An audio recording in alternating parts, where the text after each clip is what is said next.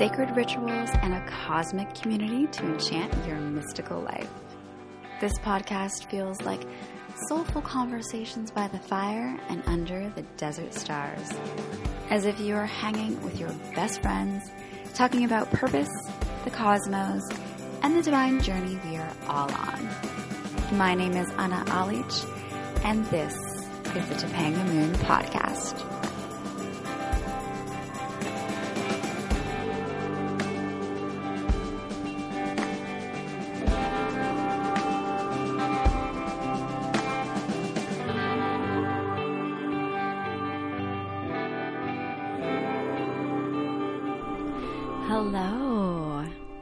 How's everyone doing? Well, welcome back to the podcast. This is Topanga Moon Podcast, the place where we love to talk about the moon, the cosmos, the universe, our soul, spirituality, health, wellness, love, everything. Everything nourishing for the body and the soul. Um, and if you're new to the podcast, welcome. I'm so happy that you are joining us on this beautiful conversation. It was such an amazing experience to have Vanya of Astro Bloom on today's podcast episode. And we did an in person interview, and it was incredible to be there energetically in person in her beautiful backyard, surrounded by flowers and her garden, and just soaking up the summer energy and having a really in depth, lovely, amazing, spiritual, like incredible conversation um, that I can't wait for you to hear on today's podcast. Um, I just want to see how everyone's doing.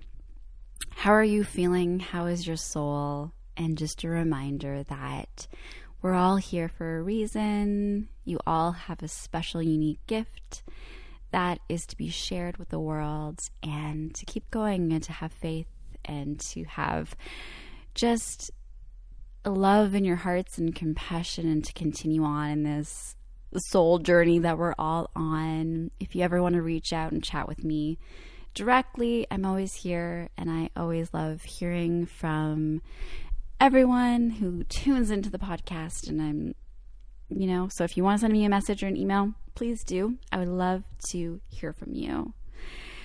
Um, I also have some beautiful summer meditations on my website. If you are loving the one that I shared two weeks ago for the new moon, you're going to love the summer meditations that I have.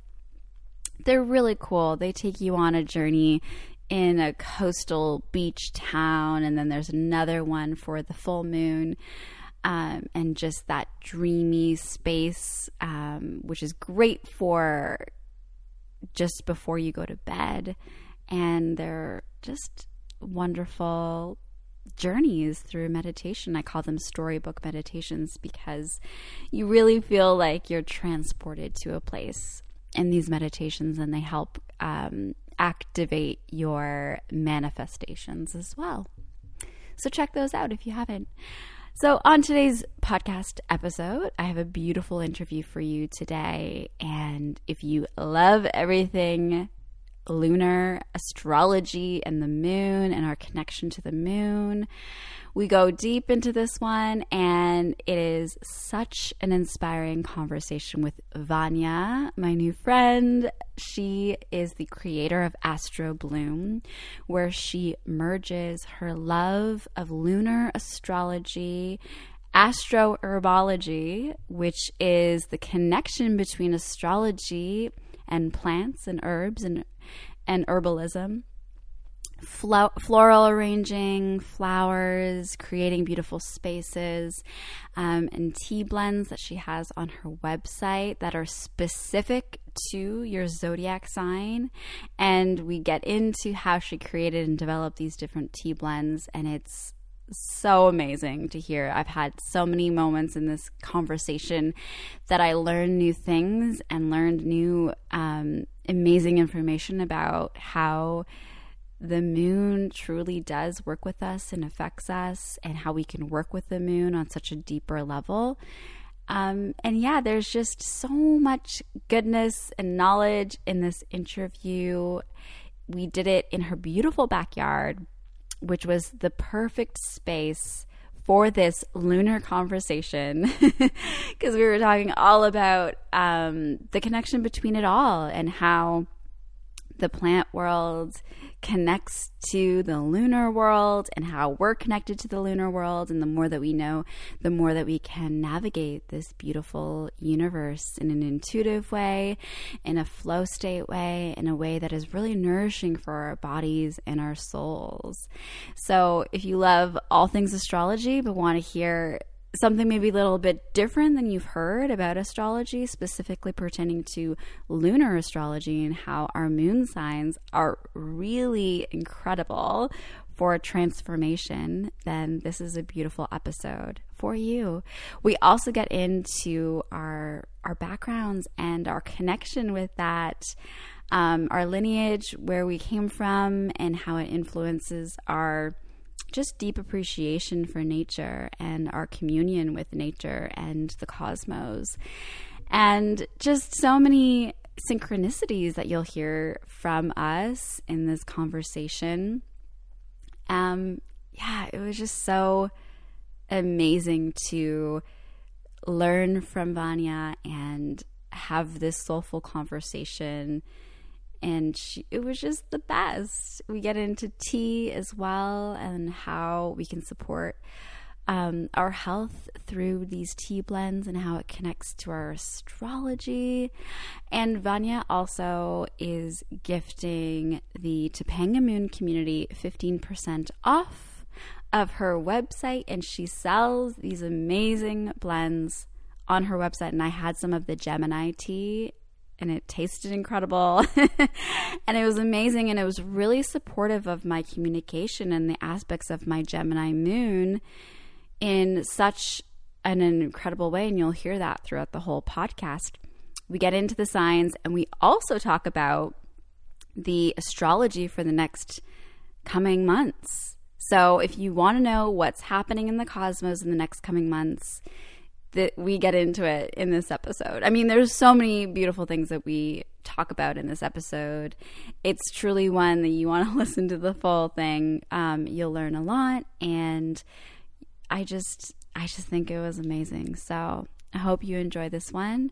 Once again, she is gifting the Topanga Moon community um, 15% off with the discount code Topanga Moon, and I will share all of that in the show notes today on today's episode. So I hope you love this one.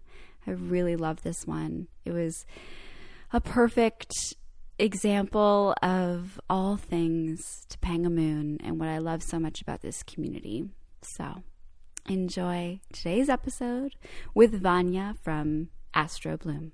All right, welcome everyone to the podcast. This is Topanga Moon Podcast, and I'm here with Vanya from Astro Bloom. And I'm so excited because I'm in her beautiful backyard oasis right now that she's so beautifully decorated and created this just incredible environment and the energy is so amazing and we just did a little grounding and earthing um, and it's just such a beautiful day, and it just I'm just so grateful to be in such a welcoming, amazing space with a beautiful soul and new friends. So welcome, Vanya. I'm gonna I'm gonna pass this over to you now. Thank you, Anna, so much. It's so amazing to have this conversation with you. I feel like we've already been through so much and we have so much to talk about, and I can't wait to get into it and it's just really exciting to share this space with you and have you enjoy it and yeah talk about all things plants and astrology this is going to be amazing. So, I want to start from the beginning. I want to hear about your upbringing. We have some connection there that we'll definitely dive more into later on in the podcast, but I really want to know about the pivotal moments in your life what kind of brought you to this place now where you've created um, Astro Bloom and all of the beautiful offerings that you have. But starting from kind of your upbringing and any moments along the way that were really um, signs that eventually you may be here in this place. Um, even though I know as souls we keep expanding and shifting and pivoting, but I always feel like there's always these breadcrumbs along the way in our journey to really signify some of the things that we'll be sharing here on this planet. So I would love to hear your story. Yeah, so as we sort of discussed a little bit, you know, uh, I think generally I came from very like immigrant uh, kind of household. I was born in Bosnia, and my parents and I and my sister fled to Serbia during the Civil War when I was two, and then um, we moved to Canada when I was 10. And so there was a lot of change and like a lot of moving in my younger years. There's always this like search for security and stability. And I feel like that's very much kind of um, it's shaped a lot of my decisions until recently. Uh, you know, went to school for nutrition and did kind of like this safe, secure route that was sort of culturally ingrained in me to want, um, but always felt very unfulfilled by it. Um, and so I feel like a few years ago, really, and and now thinking back on it, um, I started doing like floral art with dried mm. flowers, and ironically, like I started making these like moon shaped floral art wall hangings, just like I don't know, I just had this obsession with the moon, but I didn't really even know why. Um, and it was really just a creative outlet and it was around my Saturn return because I was like I knew intuitively that I didn't like fit into this role that I was in but I didn't know how to break out of it. And I mean I'm still working on that. Like I'm still working full time uh, as well as owning this business but I'm I'm peeling back the layers now. And when I look back on my childhood it's like there's so many moments where I've I've realized where like nature has been such an instrumental part of my life and kind of like shifting with the seasons and living with the seasons and living in like sync with nature and paying attention to sort of like the beautiful details and intricacies of nature and I've realized now that it's all energetics and it's all like it's been very healing for me. And when I say nature, to me, like that is also the moon and astrology. Mm. It's all connected. Um, you know, one of the things I remember most about my childhood is spending time in. She was kind of like my third grandmother because both, like, one of my grandmas passed away when I was really young, and the other one lived in Croatia, and we lived in Serbia, so I couldn't really see her very often. And so, one of my best friends, her grandma was kind of like my third grandma.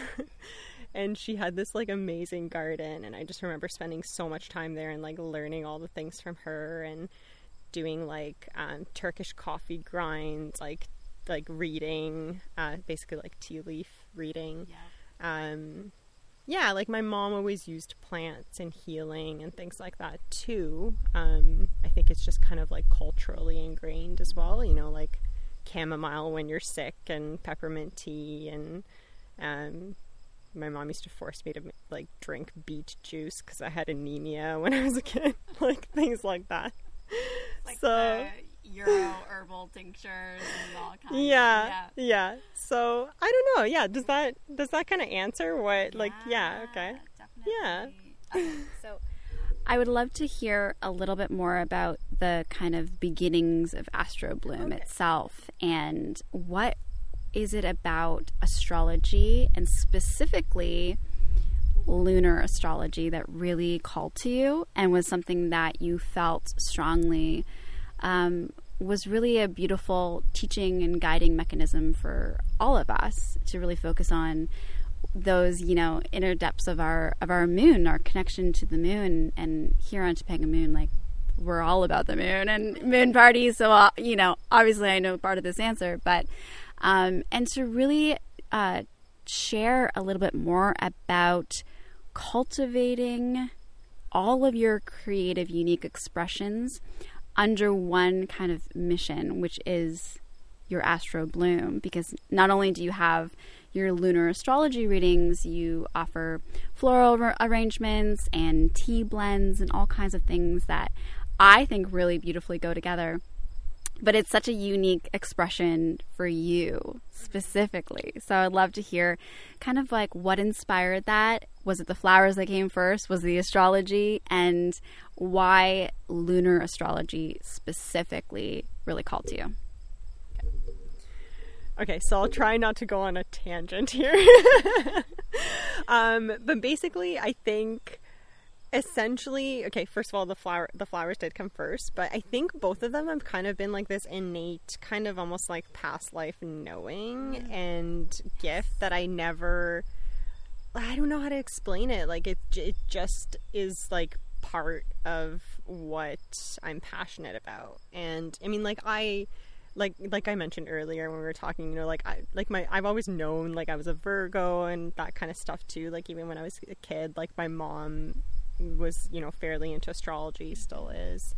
Um but basically like for me um the the whole basically like astro bloom idea i guess first of all the creative outlet came with those floral moons right? And so it kind of began began with like using nature as a creative outlet and making like aesthetic things out of like random things I forage or whatever, um, or even like salvage like 50% off flowers at the grocery store and dry them and make art out of them because I felt like it was such a shame that they were going to waste. Um, but then I would say that like the astrology piece really came in where I kind of I actually had a lunar birthday, which is like the same um, it's the same phase and sign of the moon when you were born um, that like oh, you know can occur uh, and it happened right around the same time as like my solar birthday and I was born near a full moon as well. And so for me, for some reason, this was like a really pivotal moment. And it's kind of like I felt this weird awakening and kind of like a coming of age or something like that, where I really started, like, I felt the energy and I became curious about it. And I started paying attention to the moon cycles. And so through for me like in astrology's really been a tool to heal and to sort of understand and accept parts of myself that I think I really like shut out for such a long time to conform to societal upbringing. So like yeah. my like my moon sign is is Pisces and so it's very like creative and emotional and sensitive and all of that kind of stuff. Like a lot of artists are, are Pisces, um, sun, sun or moon. But um, basically, it was like it gave me the validation that I actually was this creative person who was trying to conform myself into a scientist. And I still love, like, I am a light, like a right and left brain person. I still respect science, and like, I, I do love you know, even in herbalism, learning about the medicinal properties and of herbs and stuff like that. But it gave me the validation to really like own this part of myself that I had kind of shut out for a long time mm-hmm. and start to really understand some of those like when I started diving into my chart and understanding my moon sign and you know like the karmic journey of my lunar nodes and things like that it was like the pieces of the puzzle started to come together and I started to understand like what my gifts are and what some of the challenges that I have been experiencing in terms of like limiting beliefs or um, just challenges that I've experienced in my life so far and like why they were happening or how they were a part of my unique blueprint. Mm.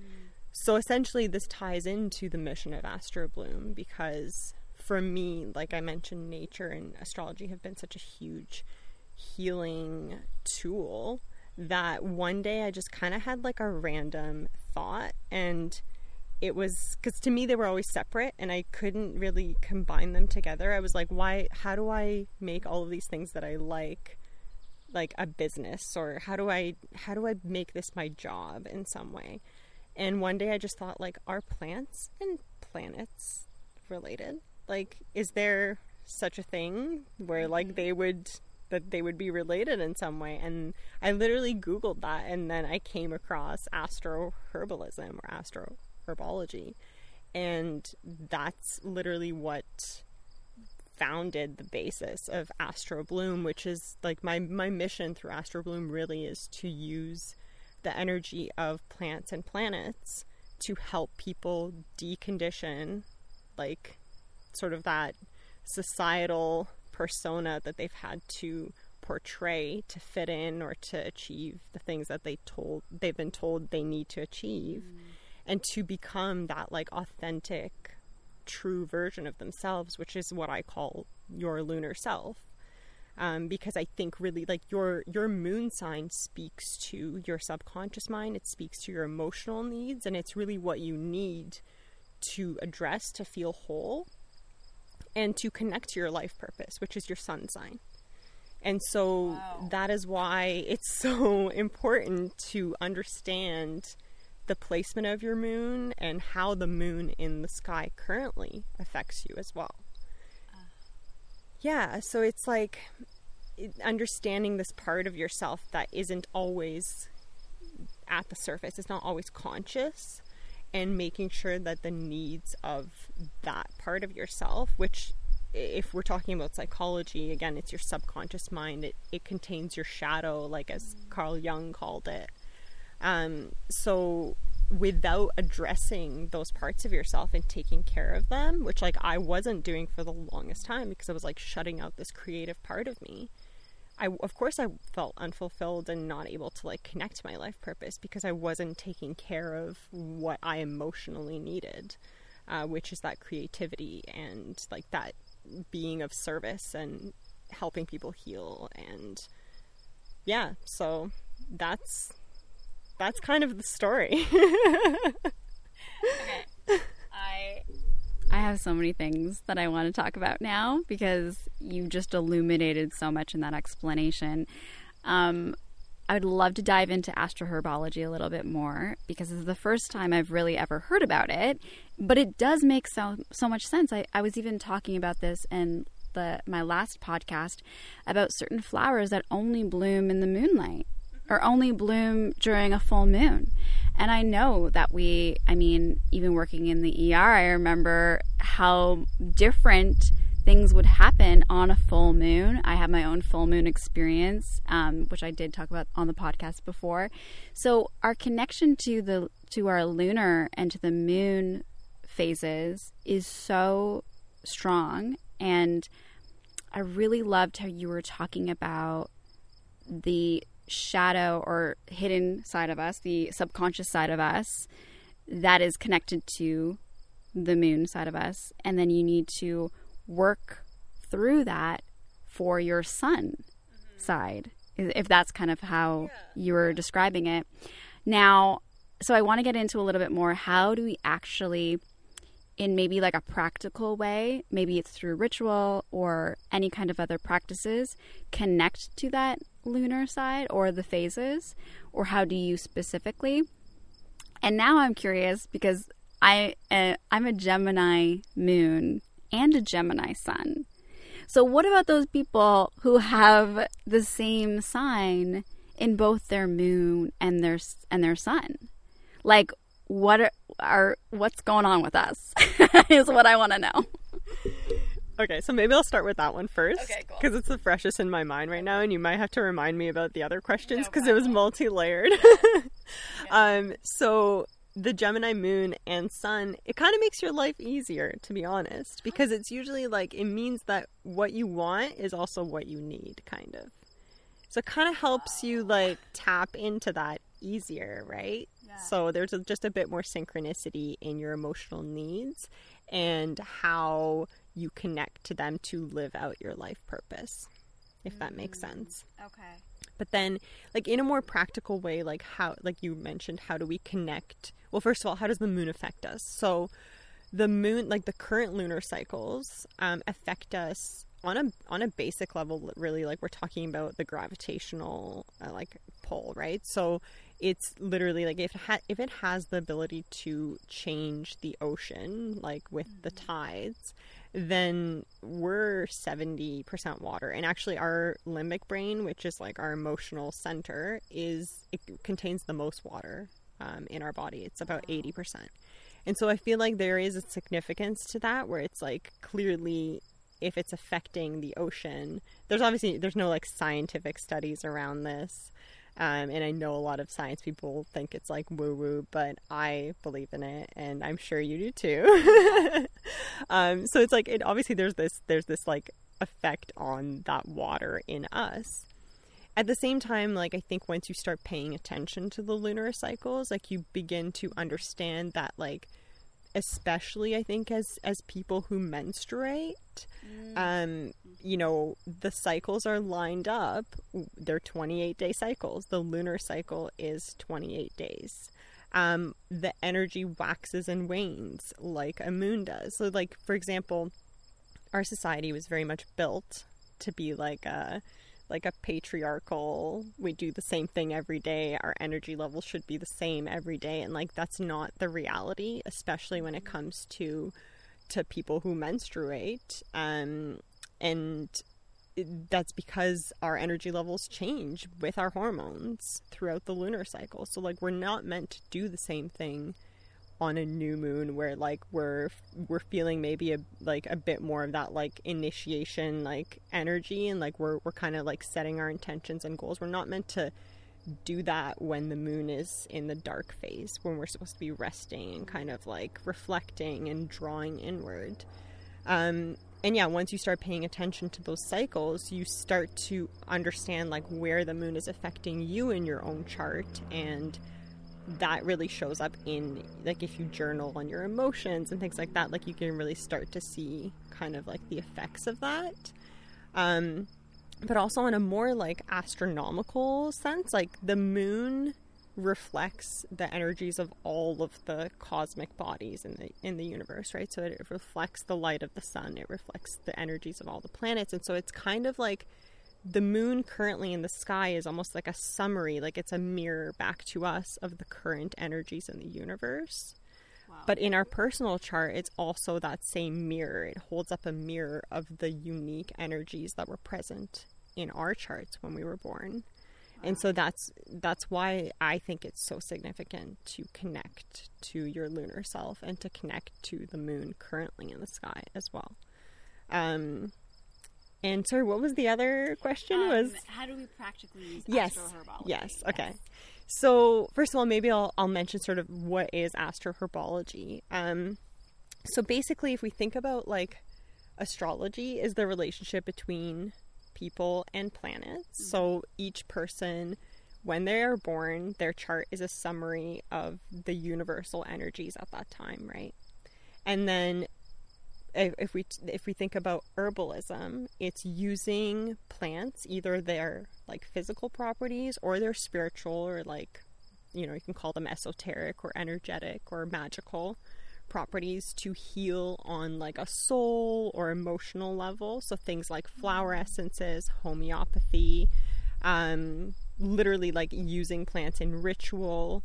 Um, in ceremonies, all of that, like that is another level of healing with plants, not just on that physical and medical or medicinal level. And then astroherbalism really is bridging kind of all three of those things. And if we think about it as like a equilateral triangle, it sort of puts everything together. Um, and basically, through astroherbalism, what you would do, there's actually a thing called medical astrology too, which focuses more on the medicinal properties of plants. And but you can you can use plants like I mentioned, you can use them on that holistic level. So it's spiritual, emotional, and physical. And so medical astrology mostly focuses on like the physical aspect, but at the same time, like there is that spiritual and emotional aspect ingrained as well. And so basically, what you're doing is you're taking a look at someone's chart and the like each plant carries an energy and the energies actually mirror energies of celestial bodies in the universe. So let's use nettle as an example. So nettle is very like it literally stings you. It's very prickly it's very like kind of um, hot, right? Like in that sense. So it's a it's a Mars. It's a typical Mars plant. And so if someone had a very weak Mars in their chart and they were kind of like lacking willpower and passion and drive, then nettle would probably be a good plant for them because it would give them that Mars energy that they are lacking. So that's kind of how astro herbalism is used on an individual level to help people like heal physically or emotionally or um, spiritually. Because basically, like the the biggest thing about like astro herbalism or just astrology in general is like the quote "as above, so below," which literally says that everything that we experience on earth like that's people and plants and animals like we're all a reflection of the energy in the universe. And so that is why that's literally the basis of astroherbalism wow. Yeah. Okay. Um all right. This is so exciting for me. I feel like you just hit so many new terminologies and and just it's almost like intuitively you know this, right? Like there's this feeling that, of course, you know, plants have energy and all of those things, but to combine it all into a practice, astroherbology, which is the first time I'm really hearing about it, it makes so much sense. And it's also so amazing and astounding to hear about and to really understand and to know that we can use that for our healing, you know, in a physical way and an energetic way. And I just, I mean, even my science brain was just kind of going like so excited about all this. And we're surrounded by all these beautiful plants and everything right now. So I love, I love everything that you're sharing. And I think that it's so beautiful that you're offering all of these things that really do go together. Like everything that you've created with Astro Bloom makes so much sense go together in a beautiful way and is the perfect expression for who you are and, and what you came here to share. And I just, I'm so geeking out right now. so this is amazing. So now I want to jump into because you have tea blends. And I think it perfectly goes into this, you know. And my question originally, and now I'm, I'm kind of going to get the answer, um, was Is there an intuitive process when it comes to knowing which tea blends to create for each astrology sign. Um, so I'd love to hear about your process of making the blends. How do you connect to the herbs or the flowers that you use for each of the different zodiacs? Maybe you can like share like specific zodiac signs. And when it comes to our tea blend, should we choose our moon to, I don't know, purchase the blend or whatever it may be? So, yeah, you can get into all of that. Let's talk tea, herbalism, all of the things. Thank you. Honestly, it means so much to hear you say that it all makes sense because for me, for yeah. the longest time, I was like, I like all these things that don't seem related and like, how are they connected? And that's actually why I like so hired amazingly. a business coach recently, was because yeah. like when I rebranded, because my business was very like aesthetic, like art focused before. And when I rebranded, I was like, I need someone to help me like phrase this. Like, I need someone to communicate like what I'm trying to piece together because to me it all felt very disconnected. But I think really like learning about astro herbalism. It, it helped bridge that gap, right? And like I'm still I'm still learning both herbalism and astrology. I think it's like a continuous process, and um, yeah, for the teas, basically, uh, what like I am a very left brain and right brain person. And so I want, like, my number one thing for the teas was like, I want them to be safe, first of all, like for consumption and to be like bathing in because they're like a dual purpose um, product. So you can, like, I, I love using mine. Like, I'll, I'll drink some and then I'll put, like, I'll literally steep some in my bath and, like, I'll bathe in it and drink it at the same time. And that's sort of like my ritual practice. But basically, for me, it was like, first kind of like learning the basics of herbs and which ones like I've taken courses on sort of astro herbalism and like learning which which teas or sorry which herbs generally are associated with different planets and different signs and like how they help those signs. Um, and then it was more of like narrowing down kind of like a list of herbs that you know, were safe for both consumption and use. And then it was more of an intuitive process from there, um, where yeah, quite honestly, I think it's more just like taking the time to ground before I like made blends and, you know, just kind of really just intuitively, I don't know, just putting some things together and and then just taking some time to taste them and experiment with them and like have a bath in them and see sort of like how it felt and just tune into the energy that way.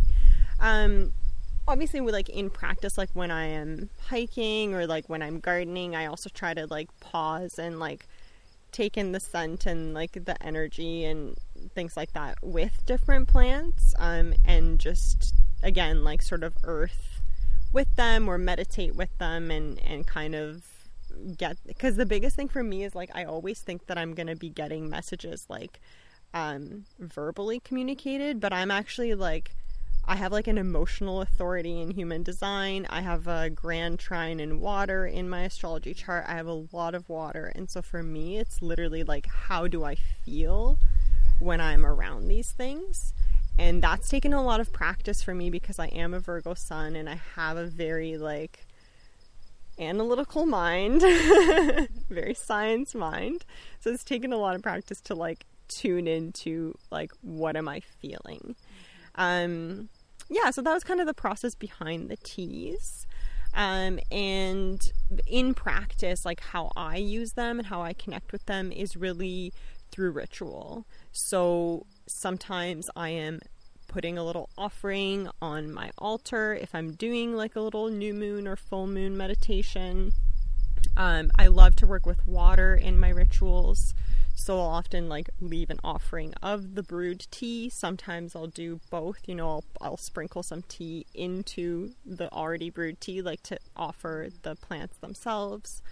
Um, like I said, I'll, I'll, I do a lot of ritual baths. So like baths for me are the best way to actually be able to meditate because I just I have a really hard time like kind of quieting that mind, right? So for me water is like so so instrumental in any kind of meditative practice. Yeah. Um, and really like when because I think earlier you had asked about you know how do we tap into that like subconscious side and our lunar selves and and it is through like meditation right yeah. because I know we both obviously follow like Lacy Phillips and Yeah. to be magnetic and other teachers that I, that I love are like Joe Dispenza and Mm. like Joe is my guy. yeah My guy. Exactly. so much. yeah Okay. so like basically our subconscious mind is what we manifest from Yeah. and in order to access our subconscious mind we need to be kind of in that more meditative state and so that's really how these lunar teas can help you access your subconscious because you you use them when you are like a ritual for me is a meditative state, right? Like that is I use those two interchangeably. Like a ritual is a form of meditation because you are, are in that meditative state when you're doing it and I usually couple mine with, you know, a meditation as well or grounding or just breath work or really depends on you know the mood that i'm in. And it de- probably it depends at the end of it it depends on your moon sign and your chart as well because it's essentially all a form of self-care mm-hmm. right? Like it's a form of spirituality through self-care. Yeah. so that's really how you access the subconscious is through using the power of these plants that are suited to your moon sign. And yes you would buy it for your moon sign. That is sort of the intention behind it. But of course you can still use the one for your sun sign uh-huh. because it's yeah. still going to like help you. But most of the herbs in most of the teas are lunar herbs which means that they have an affinity for the moon because they're usually warming and moistening uh, those are just like herbal energetics that uh, that go with the moon because they usually grow in mo- moist places and things like that but um yeah so i mean you can use it for your sun sign too for sure but I mean, and i. Exactly. Yeah. so you're getting like two for one. And I've had tons of people buy the sun sign and then be like, oh shoot, like I actually didn't even know my moon sign and so I need to buy this other one now. It's all good. Like it's Yeah. all gonna help. You have every single sign in your in your chart anyway, right? But the specific purpose behind the product that I created is really for, you know, helping you nurture your emotional needs through connecting with the herbs that support your moon sign and help you sort of access that subconscious state um, through using them in ritual or in meditation or Yeah. however you'd like to use them, really. So let's take an example of like the Gemini moon. Mhm. What kind of herbs are in the blend, and what would they do to my for my moon? Yeah. Okay. So Gemini.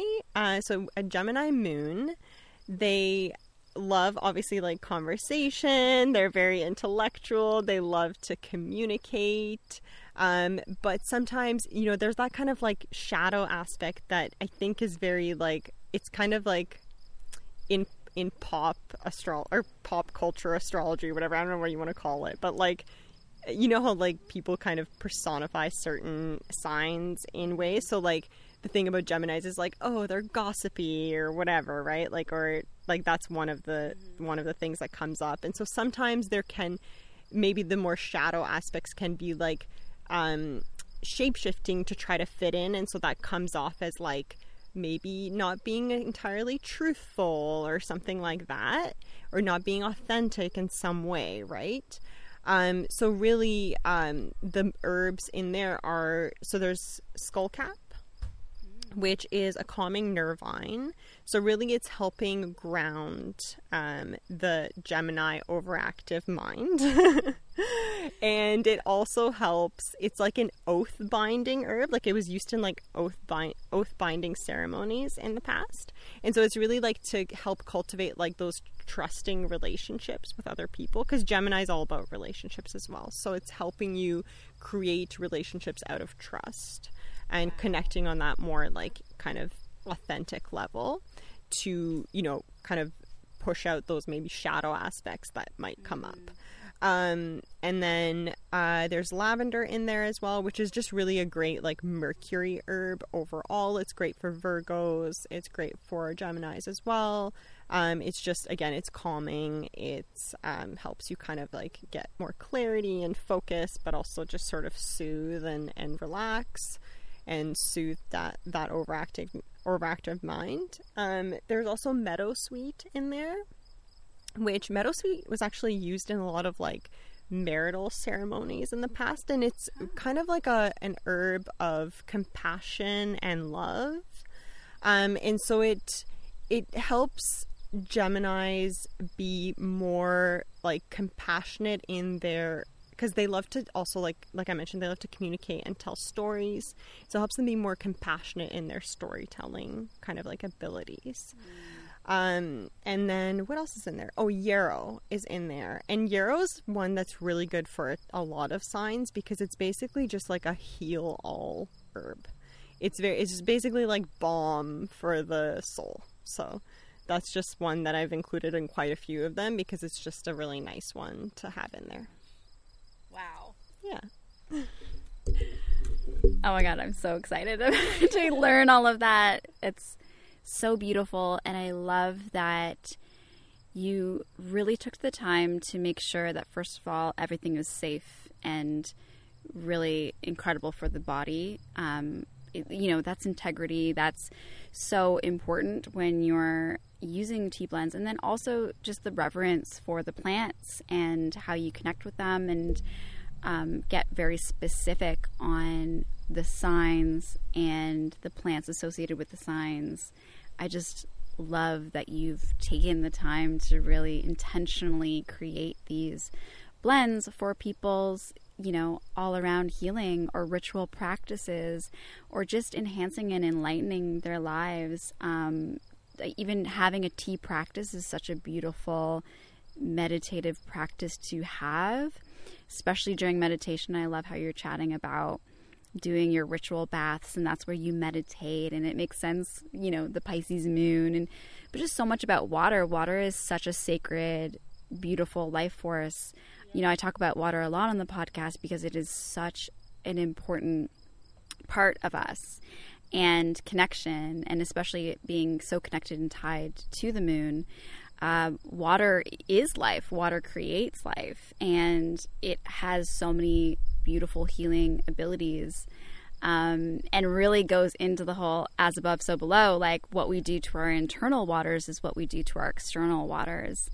Um, so just everything about it is so beautiful. And I would love to hear a little bit more about this ritual bath that you create and how you have a whole bath that you created outside.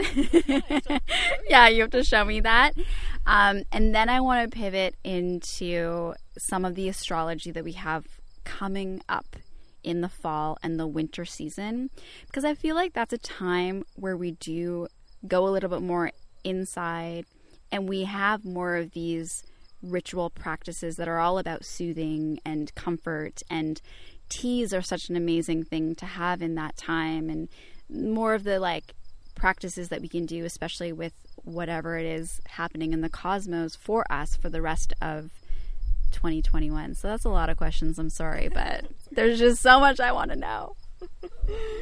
Yeah so i'm so glad that you brought up water and the bath because it was another kind of like intuitive thing that happened and then I kind of got the clarity and answer around it after. So, I mean, in general, water's always been a huge thing for me. Like I've always felt this like inner yearning to live near an ocean or, you know, what like my grandma lives on the Adriatic, so like there's also that kind of like nostalgic feeling around like going back to Croatia and visiting her and all of that. Um, so I've always felt this like really big connection to water, but I've never really lived like on it, right? Like I've never lived super close to it.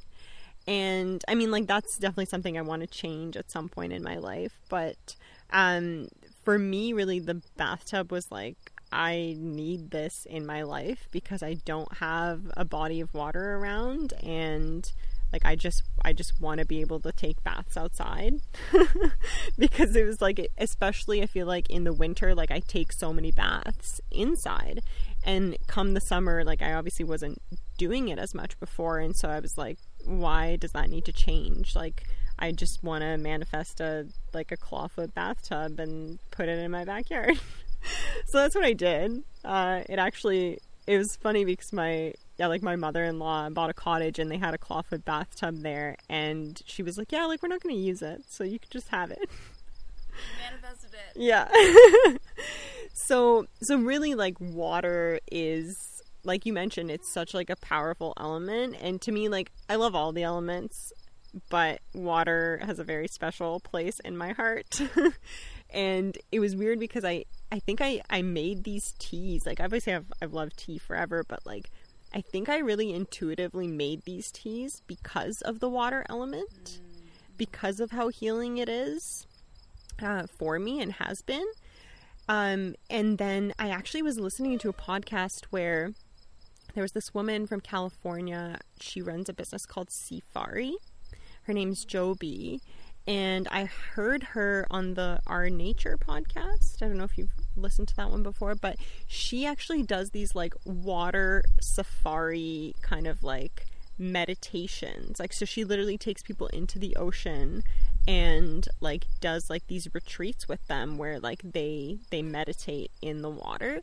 And I connected with her and I was just like this is like this is why I feel so connected to water and this is why I have these ritual baths and it just it all made so much sense because it just like it is the creative element. It's the element connected with the moon.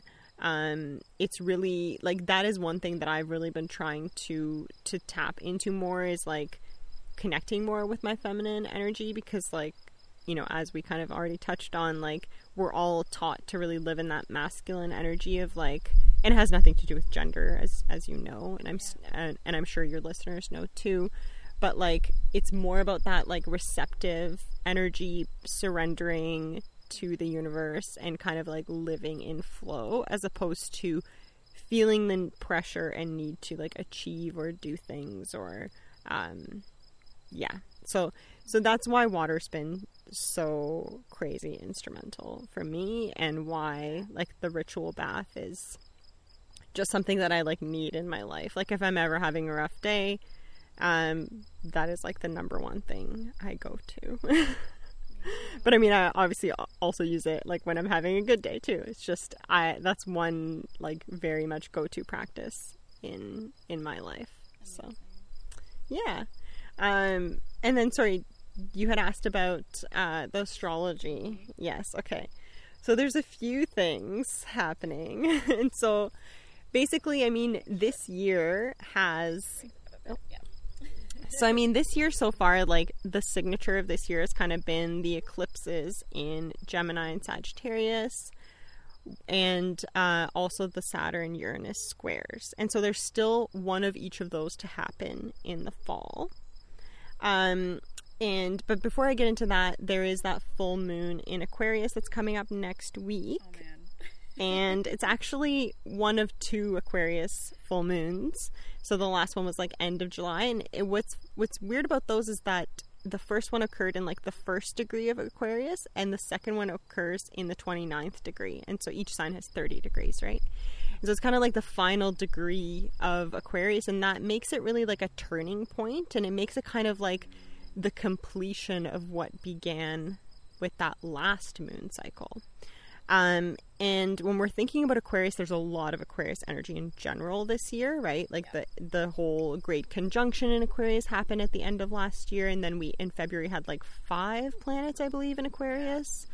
Um, and so there's really like this kind of like energy of um, innovation and sort of like uh, creating a new world. And with the full moons in Aquarius, it's like the sun is in Leo, right? And the sun is shining a light on Aquarius, and it's saying like, how can we be authentic, um, and to serve humanity? How can we use our innate, authentic gifts and our our our uniqueness to serve humanity in sort of the creating this new innovative world, right?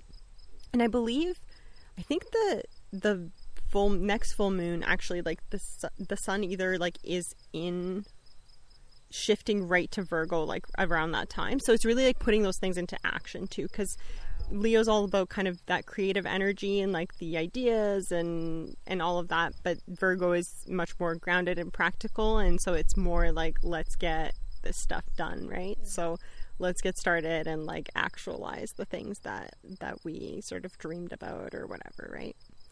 Um, and then yeah, so then the the square with Saturn and Uranus is happening at the end of the year, and that's really basically it's it's sort of an upheaval. It's kind of like a great Saturn is all about structure and sort of like the old ways of being and like systems and authority and all of that. Um, and then Uranus is currently it's in Taurus, and so that points to sort of like values and belief systems around values, and that can be self worth as well as like financial, um, right? It's it's all about like it's all rooted in self worth in the end, to be honest. But so it's really like kind of and a square is a challenging aspect, so it's it's more like it's shaking up that maybe like old beliefs we might have had collectively around our self worth or our finances or the things we believe we're worthy of or something like that. Like that's kind of that energy that we're dealing with with the square, which is I think it happens on Christmas Eve. Wow. Yeah. and then yeah, we have two more eclipses uh, as well, but one of them is occurring in Taurus and Scorpio. Uh, so there really it's it's kind of going to be focusing on using that Scorpio energy, which is all about kind of like transformation and rebirth to make the changes that we are feeling called to make, you know, through that, um, in that Taurus realm that I just mentioned. Um, because Taurus actually doesn't like change and they're, you know, they're opposing signs. And so you kind of have to use the gifts of Scorpio to try to make slow and like steady change um, in in Taurus.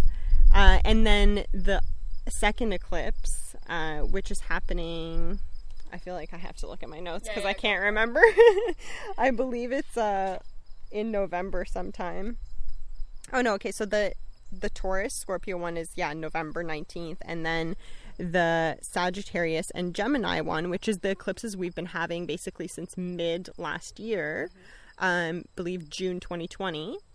Uh, this is the final one. So it's kind of the completion on December 4th is kind of the completion of whatever started in June 2020 and it's really related to like communication in the ways we communicate it's related to relationships um it's yeah it's really kind of like using the gifts of Sagittarius to lean into um, new ways of communicating and new ways of uh, like living in that Gemini North Node. Because basically, what eclipses are when they happen, which is why people like fear them so much and they're just like this like scary thing, is because they're knocking us back into our karmic path.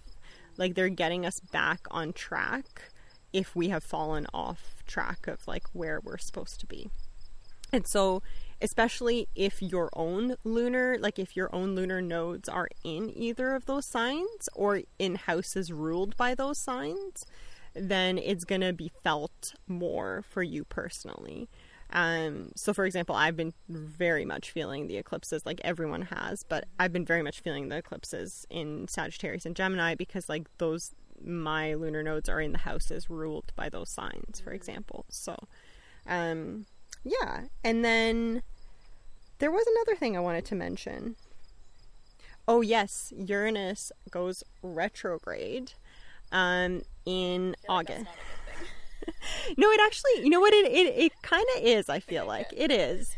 Um, I mean, it's still challenging, but it's it kind of gives it a chance to slow down, really, because Uranus is already such like eclectic, like electric energy, right? And so it's very much like charging forward and just like disrupting everything. And so when it get, goes retrograde, it kind of gives us a chance to like slowly start to take the action on the change that we we need to take or that is being imposed on us and it gives us a chance to sort of maybe go inward a little bit and and yeah like put steps into action regarding the change that we need to make in our lives. And so, again, it ties back into those like self worth values or um, just those beliefs around value in general.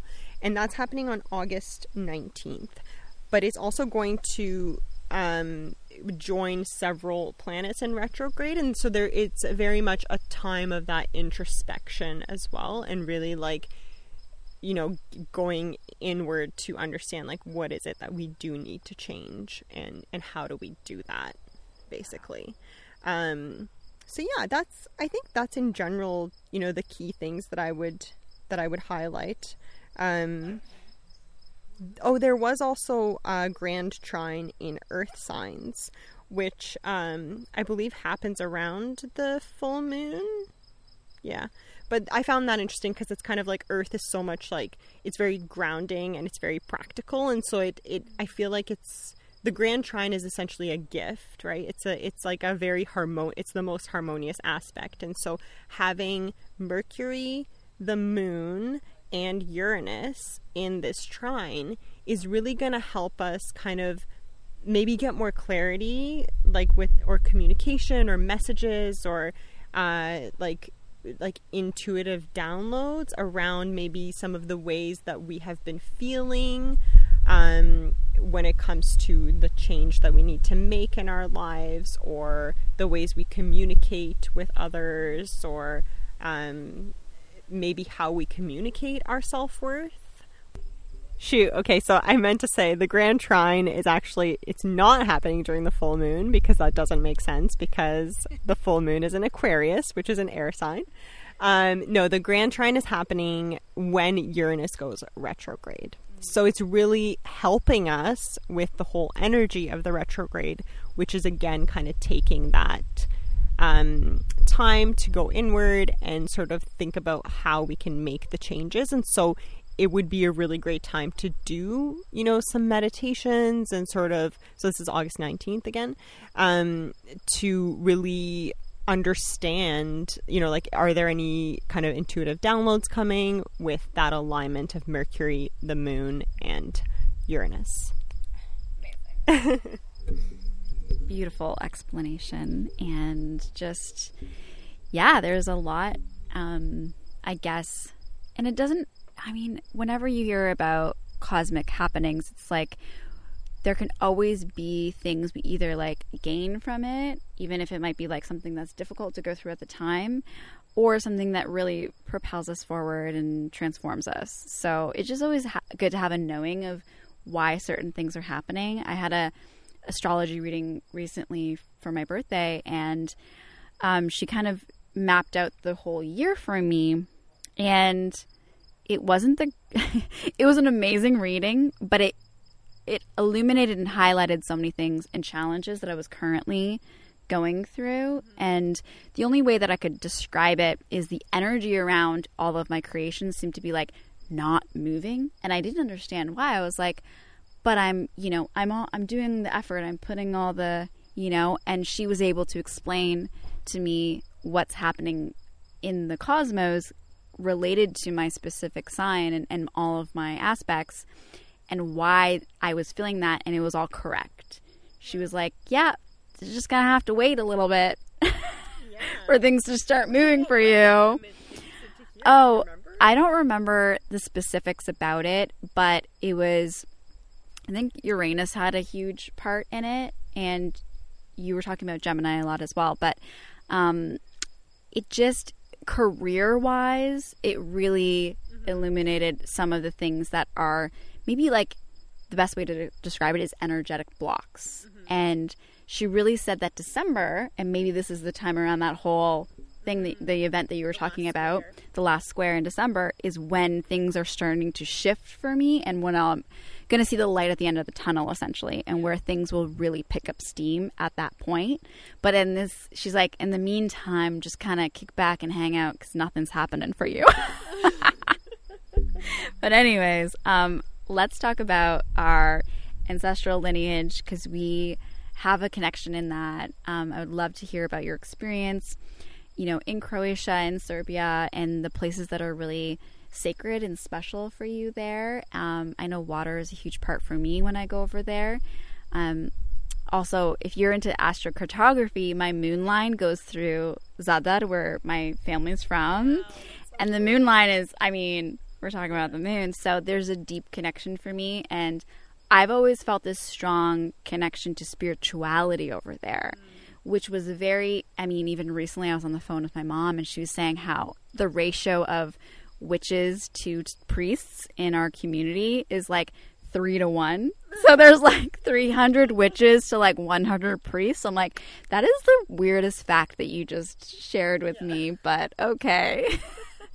so yeah, but I feel that connection, and a lot of people in my family are herbalists or work with the land and work with, you know, healing with plants, and it's just you know, folklore and mysticism. Even though that they're very Catholic in Croatia specifically, um, the that kind of world is still so prevalent, and yeah, so I would love to hear your uh, specific and personal experiences with with the culture and why it really connects with you and, and I think why we're connected so strongly. Yeah, actually, so it's it's interesting because um, when I moved here when I was ten, um, you know, as I mentioned earlier, I think we were talking about it. Like, I really kind of like disassociated from the culture. Um, I sort of cut ties with it because I was going through a grieving process of like leaving everything and all my friends behind and and I was still very much a child and I didn't know how to deal with that and so I was just like I just want to be like everyone else and like I just want to fit in, right? And so even like throughout high school and most of my life, like I haven't really connected with a lot of like Croatian or Serbian or Bosnian friends. Um, and it's only really recently that I've kind of like looking back on it, I realized that there are so many things in the culture that like I do really connect with from my childhood and that I'm trying to kind of explore again.